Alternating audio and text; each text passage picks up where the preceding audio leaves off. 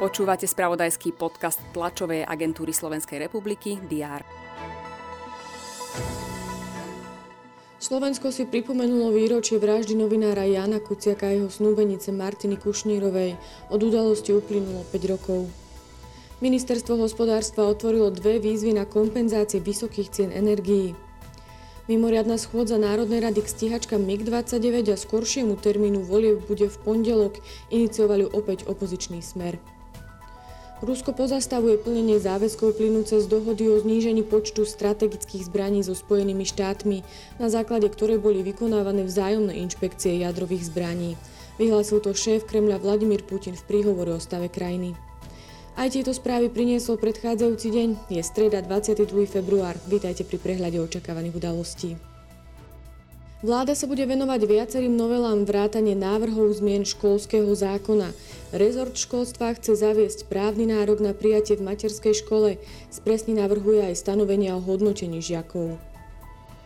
Prezidentka Zuzana Čaputová sa vo Varšave stretne s lídrami Bukureštskej deviatky a americkým prezidentom Joe Bidenom. Diskutovať budú aj o podpore Ukrajiny.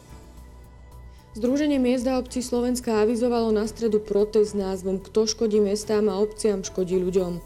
Upozorniť tak chce na dlhodobo neriešené problémy s vysokými cenami energií. Dočasne poverený premiér Eduard Heger si úctí pamiatku obetí totalitného režimu pietným aktom, položí veniec k pamätníku na Jakubovom námestí pri príležitosti 75. výročia februárového prevratu v roku 1948.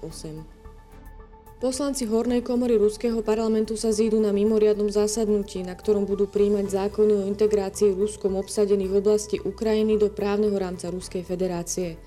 Predtým sa bude konať aj plánované plenárne zasadnutie Dolnej komory Ruského parlamentu, teda štátnej dumy.